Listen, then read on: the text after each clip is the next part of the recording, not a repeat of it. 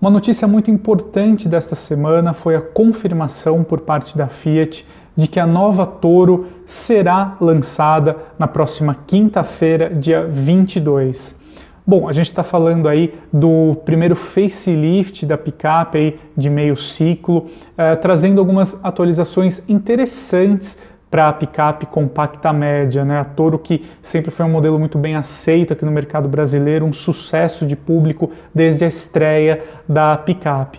Com isso surge a dúvida, né? Será que vale a pena eu aguardar o um modelo renovado, a linha 2022, ou tento negociar um bom desconto agora nas concessionárias? Bom, então acho que vale a pena a gente uh, começar por partes, né? O que, que a gente já sabe da nova Toro 2022? Segundo rumores, é praticamente certo aí que a picape vai receber o novo motor 1.3 da família GSE. Esse propulsor ele tem como diferenciais o turbo, a injeção direta e a geração mais recente do sistema multi-air que uh, realiza o comando variável ali de válvulas, das válvulas de admissão, no caso, uh, permitindo o controle não só do tempo, mas do curso de abertura das válvulas. Né? Então, com isso, a gente vai ter um motor muito eficiente. Né? A gente já sabe aí porque ele será aplicado no Compass 2022 também. Então ele vai entregar aí mais de 180 cavalos de potência, um bom uh, nível de torque.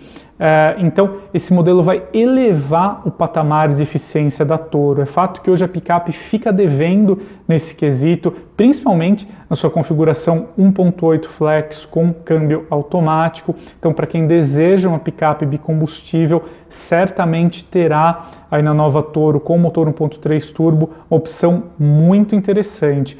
A picape também vai ter uma boa renovação na parte interna. Nas suas versões mais caras, ela vai ganhar uma nova tela para central multimídia, posicionada ali na vertical, uh, seguindo uh, o exemplo das picapes da RAM, que é outra marca da Stellantis.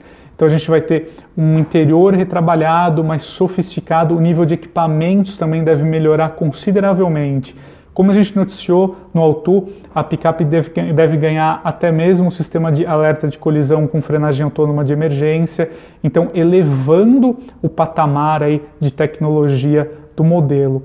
Já para as configurações diesel, é muito provável que esse propulsor 2.0 ele também ganhe alguns avanços técnicos, a potência suba para casa dos 200 cavalos, ele também vai usar o sistema Arla 32 para ajudar a reduzir o nível de poluentes aí emitidos pelo escapamento. Então seriam aí esses pacotes de novidade, além, é claro, de um aprimoramento visual na parte dianteira do modelo. Então tudo isso a gente pode esperar na nova Toro 2022. Bom, devo aguardar ou não pelo modelo?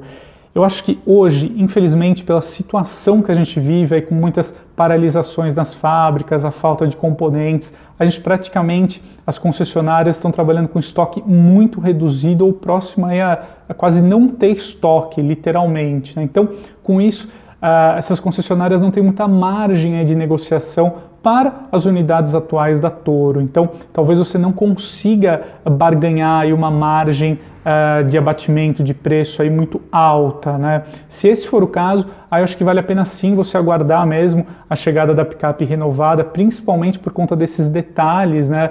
Uh, então, uma central multimídia melhor, o nível de equipamento superior, se você está considerando a compra das versões mais caras, aí a Ultra ou a Range, também terá aí os aprimoramentos no motor turbo diesel. Uh, já se você uh, quer uma picape mesmo bicombustível, eu acho que vale a pena sim aguardar uh, pelo motor 1.3 turbo, que vai conferir aí uma nova vitalidade ao rodar para Toro, com muito mais desempenho, consumo menor. Então, acho que em resumo é isso. Acho que logo na semana que vem a gente já vai conhecer os detalhes, como as versões e o catálogo de preços. Então, a gente vai ter mais detalhes sobre a picape.